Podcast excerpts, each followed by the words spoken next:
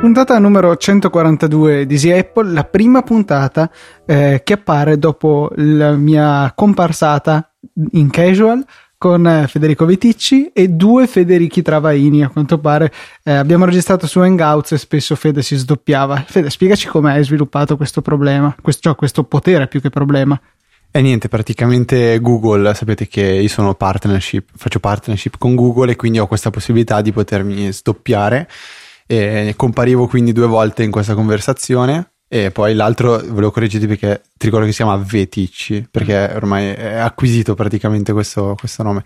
La puntata è la 7 di Casual, eh, Luca è venuto a fare il bastian contrario, ma in realtà non è vero, è, stato, è, stato, è stata una, una, bella discussione. Eh, vi invito ad ascoltarla anche perché abbiamo parlato di argomenti easy appoliani e tecma indiani a tratti e in modo molto casual. Sì, decisamente. E invece eh, ho visto oggi hai portato a lezione giusto per farmi invidia il tuo nuovo retina da 15 pollici.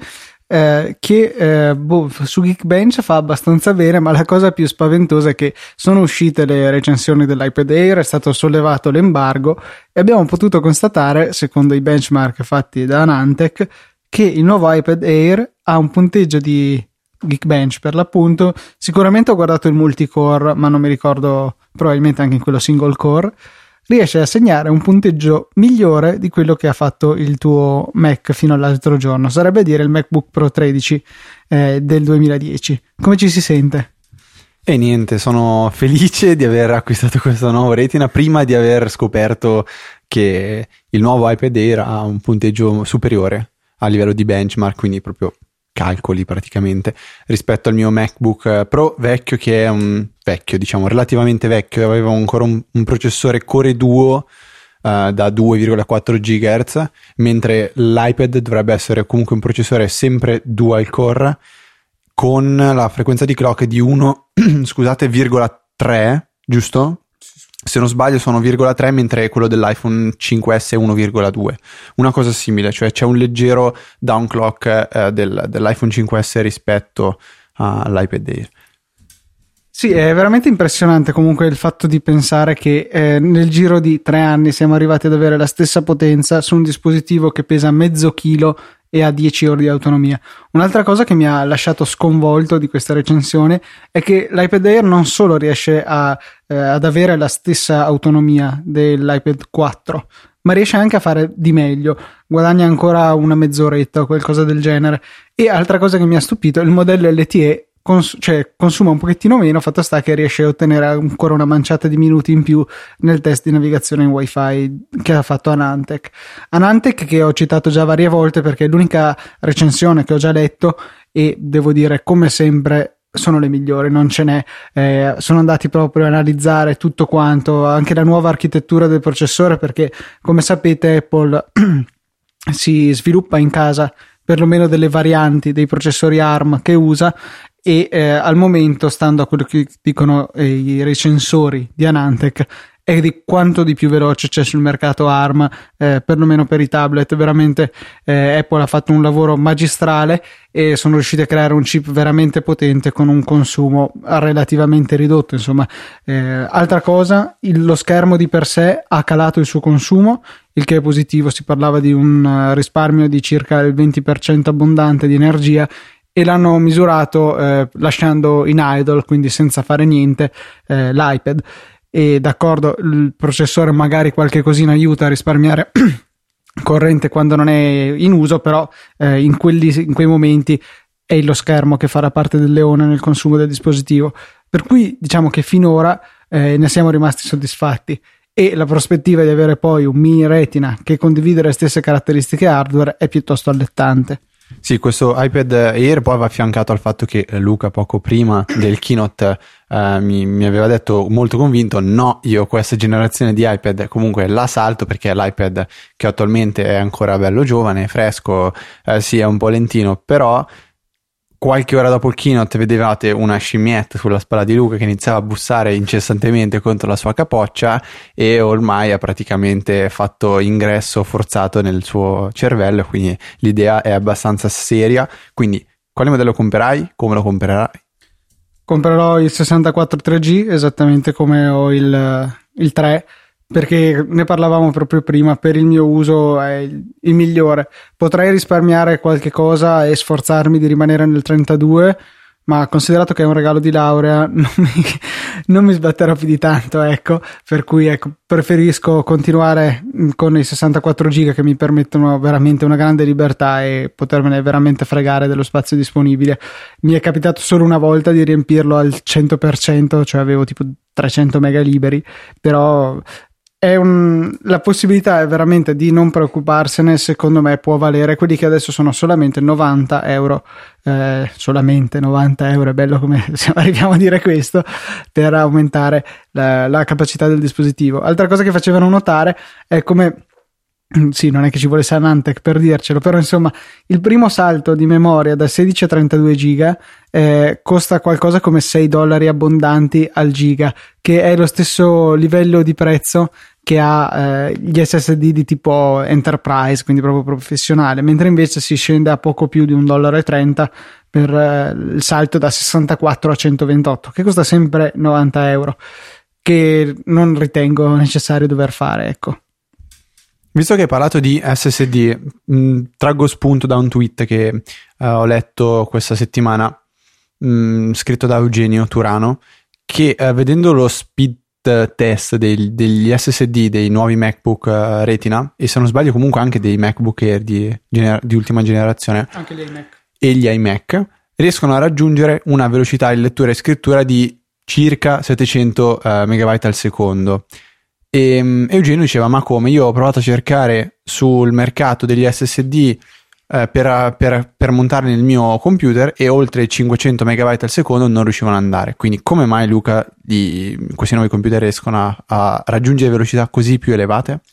La risposta sta nel fatto che gli SSD utilizzati fino ad ora da Apple e nonché i più diffusi certamente sul mercato si appoggiano all'interfaccia SATA 3 per la connessione al sistema, alla scheda madre, che introduce appunto un limite di 6 gigabit che tra perdite e overhead vari si riducono a circa 550 MB al secondo, mega più, mega meno, eh, disponibile per il trasferimento dei dati. I nuovi computer prodotti da Apple invece si connettono direttamente al bus PCI Express e quindi riescono ampiamente a superare i limiti della, eh, imposti dalla SATA 3. Al momento credo che questi 700 mega al secondo vengano da un limite dell'SSD stesso più che non dell'interfaccia. Eh, non so a che tipo di PCI Express si attacchi, non so neanche se sul mobile c'è distinzione tra eh, le per 1 per 4 come c'è per dire nelle mh, arrivano fino a per 16, non sono molto esperto in questo campo per indicare insomma il, la velocità alla fine della fiera di connessione di questa memoria. Fatto sta che eh, per dire Thunderbolt non è altro che un'estensione cablata per eh, rendere esterno un bus PCI Express e nella sua versione 2 arriva a 20 gigabit al secondo per cui insomma per adesso i vostri SSD potranno sicuramente essere il collo di bottiglia e non impensierire il bus PCI Express sì, purtroppo io non ho avuto modo di provarlo, Thunderbolt 2, però se qualcuno volesse contribuire, noi siamo sempre aperti a so, ricevere un hard disk da 4 giga Thunderbolt 2, penso che sui 100 euro ci si arrivi, no? 4 tera forse. no, 4 giga perché hanno dei costi esagerati, quindi... Quindi cioè tu vuoi connetterlo, riempirlo e toglierlo. Esatto, sì, tipo chiavetta, giusto per vedere quanto veloce va e, e stop. Però vabbè. Um, allora, iPad mini invece con lo schermo retina una considerazione che, volevamo, che facciamo prima Luca di iniziare a registrare era che la durata della batteria mh, dovrebbe essere identica ma l'iPad mini retina ha dimensioni decisamente inferiori rispetto all'Air per quanto riguarda proprio superficie. Eh, lo spessore ricordiamo che è praticamente lo stesso però ha uno schermo con una densità di pixel maggiore che quindi potrebbe um, paradossalmente richiedere una retroluminazione maggiore, quindi questo potrebbe andare a consumare maggiormente la batteria. Con una batteria più piccola, strano che riescano a, a durare lo stesso, quindi l'ipotesi cos'è? Un downclock del, del processore? Sì, io personalmente mi aspetterei di vedere nel mini la stessa velocità che vediamo nel 5S. Eh, per cui eh, vedremo una frequenza massima di clock leggermente inferiore, nonché la prestazione di picco leggermente inferiore. Altra cosa che faceva notare Anantec è che eh, queste prestazioni così elevate che vediamo dalla 7 nella versione iPad vengono anche tanto dal fatto che essendo un dispositivo più ampio con un'ampia superficie metallica sul retro ha molte più possibilità di dissipare il calore che viene generato quando il processore è sotto stress. Sull'iPhone questo non è vero. Infatti avevano mostrato un, un loro test in cui sopponevano a un, uno stress assurdo entrambi i core del processore sia sul 5S che eh, sull'iPad Air. E si vedeva come il 5S dopo circa due minuti fosse costretto ad abbassare un pochettino la frequenza di clock per stabilizzarsi mi pare sui 900 MHz per non scaldare troppo, se no il telefono diventava incandescente. Eh, L'iPad invece non aveva questo problema e poteva rimanere pressoché al livello massimo di velocità indefinitamente e questo è sicuramente dato dalle maggiori possibilità di dissipazione. Poi certo anche quando erano all'inizio tutti e due nella alla loro massima velocità di clock c'era una piccola differenza di prestazione, si parlava di circa il 7%, ma quello è meramente la velocità di clock aumentata. Sì, questo è interessantissimo questa recensione di Anandek, è molto lunga. Luca ha, avuto, penso, un orgasmo nel, nel leggerla oggi a lezione.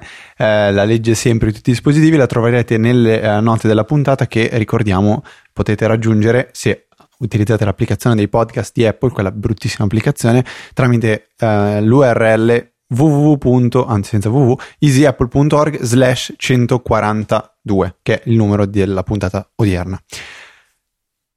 Allora, um, andando avanti parlando un pochettino di Mavericks e iCloud, a meno che Luca abbia qualcosa da aggiungere, e ce l'ha.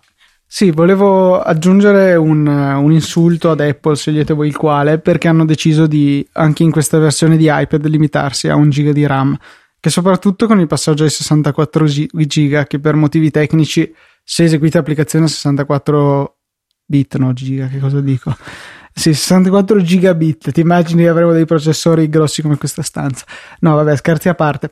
Ehm, tendono a occupare più RAM proprio per ragioni tecniche che non stiamo a dettagliare, magari ne potremo parlare in TechMind quando finalmente Filippo si deciderà ad approfondire la questione perché interessa molto anche a me, anch'io mi sono un po' informato e ripetutamente gli ascoltatori giustamente ci hanno chiesto di approfondire la questione dei 64 bit.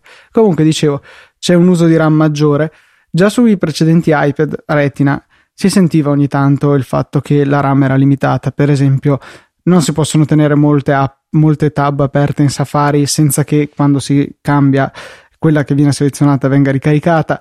Lo stesso dicasi se poi addirittura si pretende di eh, passare da un'applicazione all'altra, insomma, sarebbe stato veramente il momento per passare a 2 GB di RAM. Apple ha deciso di non fare questa mossa, per il momento siamo ancora fermi a 1 giga e eh, boh, si parlava di questioni di costo, ma immagino che a loro veramente non costi assolutamente niente, tra virgolette, cioè potrebbe costarli, facciamo 10 euro, non lo so, eh, un po' di RAM in più, potevano anche farmela pagare a me 10 euro, sì per il mio, eh no, per tutti quelli che pagano, che, che fanno, perché sennò diventava rapidamente insostenibile la cosa. E mh, d'accordo, ci sarebbe stato un consumo leggero perché comunque è un componente in più che a sua volta consuma energia, ma io personalmente ritengo pur non avendo ancora provato l'Air, ma solamente basandomi su quello che dicevano su Anantec, che sarebbe stato un compromesso che sarebbe valso la pena di fare. Potresti scambiare l'LTE, cioè non proprio i, i dati, solo l'LTE e tenerti il 3G e avere un giga di RAM. Mezzo, mezzo, va bene? Mezzo. Guarda, personalmente lo farei perché comunque boh, l'LTE bisogna pagarlo a parte con tutti gli operatori, con la 3 è quasi gratis, ma non prende quasi da nessuna parte, per cui è quasi come non averlo e l'HSDPA a 42 megabit è più che sufficiente per la navigazione normale restituirei volentieri l'LTE per avere un po' di RAM in più. Altra cosa che avevo detto oggi, io restituirei volentieri l'orologio del mio iPhone se mi dessero 5 euro. Quindi vedete che le malattie, cioè, qualcuna ce l'ha anche Luca, bisogna andare a trovarle, però è bello che lui le tira fuori da solo, cioè stiamo mangiando dice io io darei indietro, se mi dessero indietro 5 euro, io toglierei la funzione orologio al mio iPhone. Quindi di sua spontanea volontà ogni tanto svela queste piccole chicche. Ehm, stavo dicendo invece io prima, passando um, in ambito software, quindi Mavericks, iCloud, uh, ho avuto, come probabilmente um, ho già detto, dei problemi con le sincronizzazioni delle abbreviazioni su iOS, che tra l'altro con OS X Mavericks sono sincronizzate sia su iOS e sia su OS X, cosa veramente eh, molto molto comoda. Il problema è questo, a me non funzionavano e avevo dei problemi che si eh, ripercuotevano sia su OS X a livello di um, processi che andavano in non diciamo crash, però andavano a richiedere eh, ingenti, ehm, un'ingente percentuale di, di, lavoro al processore e andavano nella, diventavano rosse con la bellissima scritta non risponde, che ai, ai, agli occhi dell'utente fa sempre dire bene, perfetto, in questo momento il Mac non sta andando. Su iOS invece non funzionavano e davano un grosso problema di consumo di batteria perché a quanto pare iOS cercava di sincronizzare ma non eh, ce la faceva. Allora cosa si fa? Esiste una cartella in OS X che ha la um, praticamente è come se fosse lo storage di tutti i file che sono su iCloud. Raggiungere questa cartella è semplice, basta andare nella cartella del proprio utente e successivamente aprire la cartella library che se non vedete potete semplicemente rendere visibile con um, diciamo premendo command D e eh, si, ap- si, aprirà la, la, finestra delle informazioni se non sbaglio o, o forse com- command J non vorrei dire una stupidata. Command J esatto. Eh, e ci sarà proprio la casella con scritto eh, show library folder. Una volta spuntata questa comparirà la cartella library. All'interno di library ci sarà mobile documents e questa cartella verrà riconosciuta da iOS 10 come iCloud con la iconcina di iCloud al suo interno ci sarà di tutto, quindi magari file di Instacast, file di Day One, file di qualsiasi cosa, Keynote, um, anche il Finder. E ce ne sarà una in particolare che si chiama com tilde apple tilde text input. Qui al suo interno ci saranno documents e d- dictionaries, dictionaries, senza die, dictionaries. E all'interno ci sarà un disastro. Qua ci sono tutte le abbreviazioni di iOS se avete un problema, la soluzione è questa. Prendete i vostri iPhone e iPad, disabilitate da, di, dal pannello di iCloud la, sincronizz- la sincronizzazione dei dati, cioè dei documenti, che è tipo il penultimo se non sbaglio. Andate poi nelle impostazioni reset e cancellate il contenuto del, uh, della tastiera e del dizionario cancellate tutti i file che ci sono sul, su, nella cartella mobile, mobile documents di, uh, di, di iCloud, no, ovviamente non la cartella mobile documents ma, use, ma user input keys, quella cartella lì che, di cui parlavamo prima che contiene uh, le abbreviazioni, riattivate la, la sincronizzazione dei dati su iPhone e iPad e tutto dovrebbe tornare a funzionare. Se non ce la fate dovete mettervi a smanettare come dei pazzi Oppure potete chiamare Apple per chiedere un po' di assistenza, come eh, mi ha consigliato di fare Luca, come io ho deciso di fare e come stranamente sarò sfortunato io, però ho trovato un ragazzo che non era competentissimo, mi ha detto che eh, aveva notato che io avevo delle skill, detto proprio questa cosa, cioè, cioè tu hai delle skill, mi diceva, dicevo ok, dimmi cosa fare mi ha portato sul sito Apple e mi ha fatto scaricare dei manuali che spiegano come sincronizzare con iTunes, come spegnere l'iPhone, come ripristinarlo, al che io ero abbastanza tentato dall'appendere, però vabbè, ho tenuto, tenuto duro e poi terminato la chiamata e mi sono messo a smanettare un po' da solo. Vabbè, tralasciando le tue skills incredibili, eh, volevo, non so, già che mi è venuta l'idea, possiamo parlare di tutti i modi che ci sono per accedere alla mm, finestra, eh, alla cartella libreria nella vostra home. Primo metodo, tenere premuto Option, noto anche come Alt sulla vostra tastiera, cliccate su Vai e poi vi compare libreria quando avete il testo Option premuto.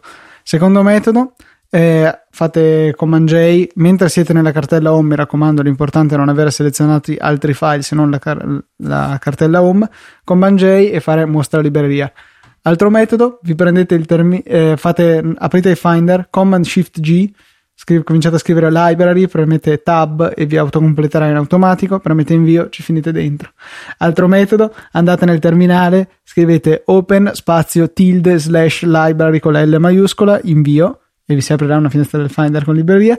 Ultimo metodo che mi viene in mente è eh, ch, sempre terminale, chflags spazio no hidden spazio eh, tilde slash library e questo ve la renderà permanentemente non nascosta come esattamente come fate con Command J.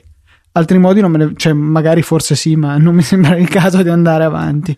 È fondamentale conoscerli tutti perché li chiedono al test della patente. Ehm, no, eh, tra l'altro questo qua di CH Flags è quello che ho sempre usato io fin da Lion, perché se non sbaglio è da Lion che hanno deciso di nascondere questa cartella per motivi a noi un po' oscuri, forse sempre in favore della semplicità. Ma sì, no, perché sicuramente gli sarà successo di gente che arrivava all'Apple Store con il Mac che non funzionava più e hanno magari gente che ha trovato questa cartella nella sua, nella sua cartella home e diceva cos'è sta roba, io non la voglio, non l'ho creata io, pensiamo bene di cestinarla o, o non so, di salvarci le ricette della mamma dentro sovrascrivendo dei plist di sistema. Per cui eh, secondo me è stata anche una scelta azzeccata. Io personalmente la lascio nascosta così c'è una roba in meno nella home e quando mi serve option clicco su vai e tanti saluti. Insomma, ci metto relativamente poco. Soprattutto non, non mi vale la pena di tenerla visualizzata per andarci una volta al mese. A livello di boiate, c'è un'altra cartella che secondo me può fare un po' di confusione agli utenti che tengono il Mac in inglese. Vabbè. Che la cartella eh, dove si, diciamo che è predefinita per lo scambio dei file eh, tramite LAN su Mac si chiama Dropbox. Però è, però è, staccato, cioè è drop spazio box. E secondo me questo, boh, sono pronto a scommettere che qualcuno abbia contattato il supporto di Dropbox dicendo oh io metto le, eh, i file all'interno della cartella Dropbox ma non sono sincronizzati e poi per poi scoprire che questa cartella in realtà non è quella vera di Dropbox ma è, è posizionata in public mh, sempre partendo dalla, dalla home del, del, del, diciamo, del proprio Finder ecco. E, drop staccato box e ovviamente non sincronizza niente non c'entra niente con l'omonimo servizio. Vogliamo rimanere in termini di tecnicismi, eh, questa è una cartella particolare perché ha i permessi impostati in modo tale che un utente diverso dal proprietario della cartella home abbia la possibilità di inserirci dei file. Per questo è il significato di Dropbox una scatola dove voi buttate dei file all'attenzione di un altro utente e poi non li potete più vedere. Un po' come cioè alla fine è lo stesso concetto della buca delle lettere. Voi imbucate la vostra lettera però poi non è che ci mettete la mano dentro e recuperate le lettere degli altri eh, il concetto è lo stesso e i permessi utilizzati sono 733 che sono piuttosto insoliti. 7 significa che avete tutti i permessi lettura, scrittura e ingresso nella cartella eh, che è data dalla somma di eh, 5, no, 4 più 2 più 1. Eh, invece il 3 è dato dall'unione di 2 più 1, cioè potete scrivere nella cartella e attraversarla, nel senso che se vi copiate una cartella poi potete scrivere i file in quella cartella, ma solo sapendo che la cartella in questione c'è, non potete vedere l'elenco dei file in questa cartella. Insomma, è un, un set di permessi molto insolito per chi ama queste cose e non le guarda dal terminale. Con cosa, con cosa fa rima Dropbox? Con tweet e bot. Perché è uscita la versione. No, questa è una battuta strana perché c'è, c'è qualcuno che ha la pronuncia un po'. Non è tweetbot, ma è tweet e bot. Tipo il nostro amico Francesco Graziani a volte si lascia scappare queste. Vabbè, nel senso, sono pronunce diverse.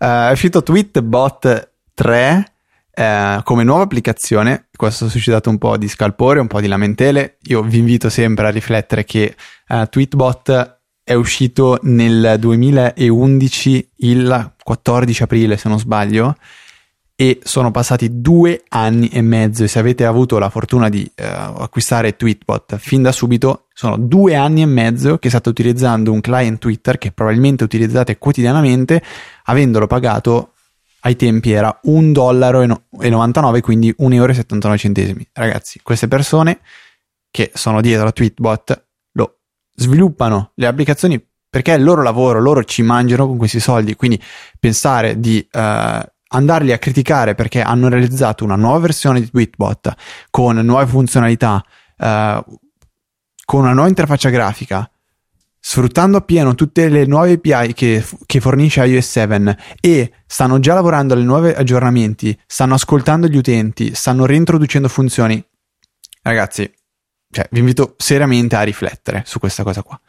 Uh, Tweetbot 3 costa 2,59 euro, e, uh, quindi sono in questo momento, uh, se non sbaglio, e ha uh, un, un, feeling leggermente diverso rispetto alla vecchia versione, nel senso che non, non ha più un'interfaccia grafica così appesantita dal, da, diciamo, texture o elementi dell'interfaccia realizzati da zero da il bravissimo eh, designer che si chiama Marc Jardin, ma sfrutta ehm, proprio lo stile di iOS 7, quindi è un'applicazione bianca, quindi se pensavate che eh, sarebbe arrivato proprio poi il giorno in cui vi sareste stancati di vedere solo applicazioni bianche, eh, cioè già adesso potrebbe essere il momento perché sono tante le applicazioni con l'interfaccia bianca pulita.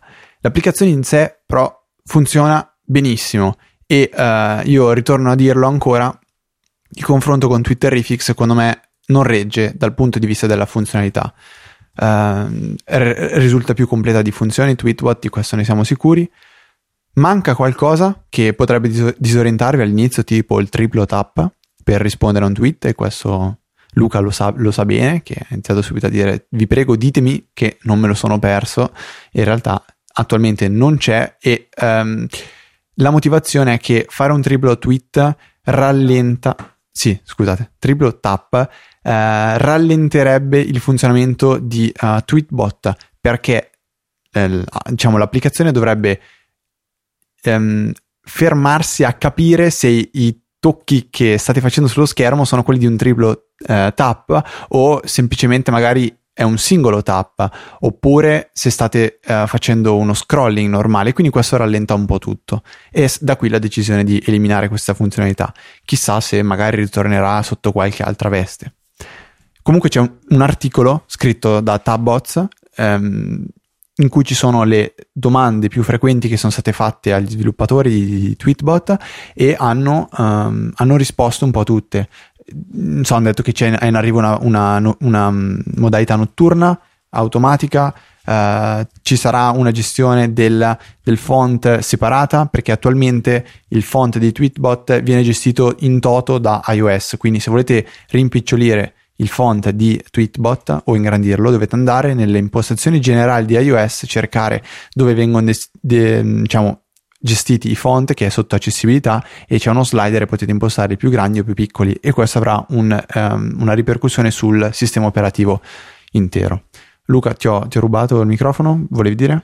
Eh, sì, sì, no, niente, hai già spiegato te la questione del triplo tap che hanno spiegato loro stessi. La dover attendere per quell'eventuale secondo e terzo tap sicuramente rallenta la potenziale reattività quando invece il tap è uno solo. Ehm, sì, quella è la funzione che mi manca di più. Comunque, adesso hanno unificato gli swipe laterali. Prima potevi fare da sinistra verso destra e da destra verso sinistra con delle leggere differenze tra i due. Adesso è, una solo è uno solo lo swipe. Per cui la mia speranza è che almeno in via temporanea quell'altro possa ritornare a, a fungere da risposta rapida. O se no, ieri sera, finché ero a letto, mi è venuta in mente la gesture del secolo per rispondere. Tu metti il dito sul tweet a cui vuoi rispondere e poi muovi rapidamente su giù su o giù su giù e subito ti apre la risposta. Cioè devi avere il dito su quel tweet e muoverlo ripetutamente in su e in giù in modo che sia chiaro che non stai semplicemente scorrendo nella tua timeline. E sarebbe molto innovativa come gesture, mi è venuta in mente ieri sera e credo che sia una perla che potrebbe essere addirittura un acquisto in app in Tweetbot. Sì, um, non lo so. lo mettiamo su un tavolo di discussione, magari ne parliamo anche con po' le marche, così eh, decidiamo, decidiamo cosa farne. Um, mi sono son bloccato perché c'era un'altra cosa che volevo aggiungere, ma eh, me la sono persa. Quindi direi che per Tweetbot eh, è questo. Quindi una recensione di un'applicazione. Chissà da quanto tempo non ne facevamo una. Um, altra cosa. Mi sono ritrovato nella situazione in cui um, ho dovuto scrivere del, del codice in eh, LaTeX. LaTeX ricordo che è quel linguaggio che permette di eh, creare dei documenti veri e propri eh, matematici, quindi scientifici, eh, come chiamano lì, eh, che permette di inserire formule, permette di inserire uh, formule complicate, formule ancora più complicate, formule complicatissime, e principalmente questo. Tutto ciò nel modo più complicato possibile, per cui avete uniformato l'asticella a livello più alto possibile. No, secondo me LaTeX ha una curva d'apprendimento eh, un, po', un, po', verticale all'inizio. È una parete, non è una curva. No, inizialmente è leggermente complicato perché bisogna mettersi lì a capire come funziona. Nel momento in cui funziona, da lì si appiattisce molto, nel senso che uh, si, si sa fare le cose, poi si può rifinire uh, qui e là uh, piano piano. Um, questo volevo dire. Oh, si può scrivere con um, cioè il codice LaTeX si può scrivere direttamente da un editore di testo che uh, è molto molto ben fatto ed è gratuito, che si chiama Sublime Text, che è quello che usa tantissime persone. È uh, grat- gratuito nel senso che, ecco perché Luca ha sorriso. Spiegalo tu, Luca. Nel senso che noi pezzenti che non abbiamo 50 e passa euro da inver- investire in un, euro in un editor di testo possiamo continuare a usarlo gratis. Solo ogni tanto ti dice hai usato su Lime Text un po', che ne dici di comprarlo? Tu cliccherai immediatamente no, sono povero e, e niente, continui a usarlo. Io sto facendo così. Mi sento un po', ecco, non, non, tanto in pace con me stesso, ma è veramente caro. Pure io che non ci lavoro con l'editor di testo, ma lo uso saltuariamente, mi sembrano veramente troppi soldi.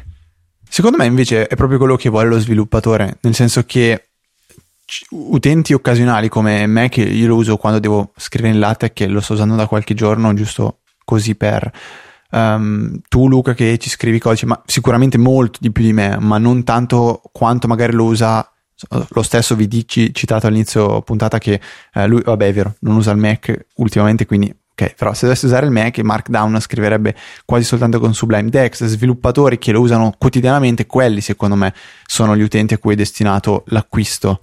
Uh, per cui è pensato l'acquisto di, di, Sublime Text. Per noi invece è possibile utilizzarlo gratuitamente ed è una cosa fantastica. E uh, Sublime Text ha tantissimi plugin che uh, si possono installare tramite un primo plugin che bisogna installare che si chiama Package Control e una volta installato permette di installare a destra e a sinistra che più, chi più ne ha più ne metta. E niente, volevo dire questo che si può utilizzare per scrivere in LaTeX, è possibile fargli compilare il codice e mm, è fatto molto bene anche a livello di debug, secondo me. Quindi se, se scrivete in LaTeX e non avete mai considerato questa opzione, vi invito um, a farlo. Questo è quello che volevo dire. Parliamo molto poco di applicazioni ultimamente, ma ce n'è una che mi ha veramente colpito. Si chiama Pro Camera e è un'applicazione che non vi aspettereste magari di sentire recensire da me perché alla fine credo di aver dichiarato più e più volte che alla fine ho provato molte applicazioni per la telecamera ma finisco sempre per utilizzare la telecamera di default. Ecco, direi che questo continuerà, però in qualche specifica occasione devo dire che questa è una delle migliori opzioni che ho, tro- che ho trovato. Ehm, perché ha parecchie funzioni, ma riescono a convivere molto bene nella, nella, stessa applicazione.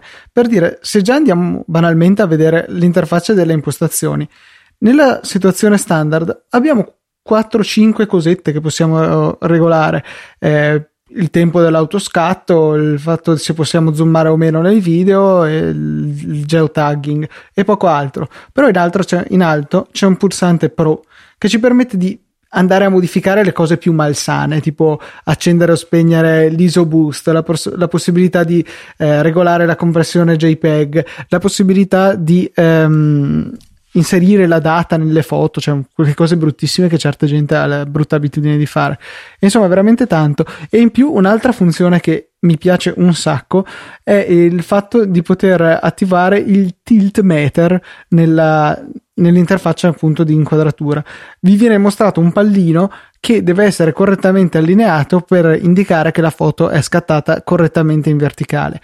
È poi possibile, se vi interessano queste cose, abilitare la visualizzazione in tempo reale dell'esposizione e del, delle ISO scelte dalla fotocamera e poi vabbè le classiche funzioni tap to focus che può anche essere separato eh, dall'esposizione per cui magari potete esporre una parte della vostra immagine e metterne a fuoco un'altra eh, se siete dei fotografi o se comunque avete un po' di creatività saprete bene come usarla e un'altra funzione che secondo me è una, una, perla, non l'avevo mai vista, ma Fede forse mi ha detto che ce l'ha anche Camera Plus, è la possibilità di attivare lo scatto eh, con la vibrazione. Cosa vuol dire? Vuol dire che finché voi continuate a muovere il vostro iPhone, per esempio mentre cercate di inquadrare qualcosa, questo non scatterà. Quando l'immagine sarà bella fissa, in quel momento verrà scattata una foto. Eh, è molto molto pratica come cosa. Un'altra eh, che funzione che ho apprezzato moltissimo e che è davvero utile è la modalità di foto notturna, che però cioè, non è banalmente che tutto è più chiaro e morta lì. Vi permette tramite un menu di scegliere tra quattro differenti target per l'esposizione. Cosa vuol dire? Potete dire: No, guarda, io l'iPhone ce l'ho in mano, eh, sto facendo le foto così con una mano sola. Non esporre più di un ottavo di secondo perché sennò la foto verrebbe mossa. Viceversa posso dire bello cercherò di tenere bello fermo, concediti fino a un quarto di secondo così magari puoi abbassare un po' gli ISO e otterrò una foto meno rumorosa e poi si può salire fino a un eh, secondo.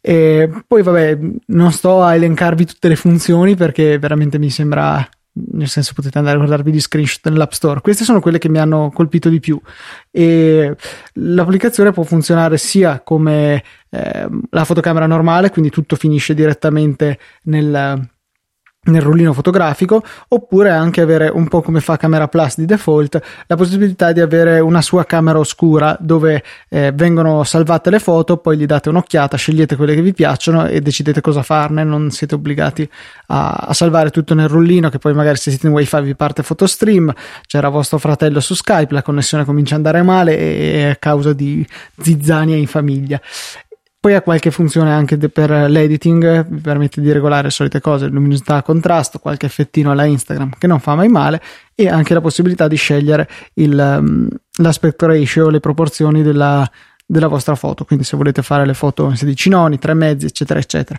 Per 89 centesimi, secondo me l'applicazione è veramente un ottimo acquisto. E poi c'è l'in-app purchase per fare le foto sotto i vestiti. Perché questa è la funzionalità reale che serve a Luca e anche degli screenshot, cioè puoi fare gli screenshot e poi, vabbè, boiata galattica. Per oggi direi che è praticamente tutto. Luca, sei d'accordo con me? Mi fa segno Go Volo, che è citazione di Apollo 13, però vabbè, pochi l'avranno colta. Quindi cosa dobbiamo fare? Semplicemente Dobbiamo scusarci per la puntata corta, ma purtroppo eh, avevamo fretta, mi spiace, i, i, tempi stringono, per cui per questa settimana dovrete accontentarvi, però abbiamo fatto una puntata di casual extra lunga, per cui potete recuperare. Ecco, potete, potete bilanciare eh, il tutto e la puntata uscirà come sempre. Non sapevo cosa volevo dire. Ah, volevo dire, stavo pensando una cosa, ma niente. Uh, perché sto immaginando che in questo momento c'è la sigla e quindi devo far finta di parlare a caso e dire semplicemente che l'appuntamento uh, è settimana prossima alle ore 17 di venerdì con la puntata 143 di Easy Apple.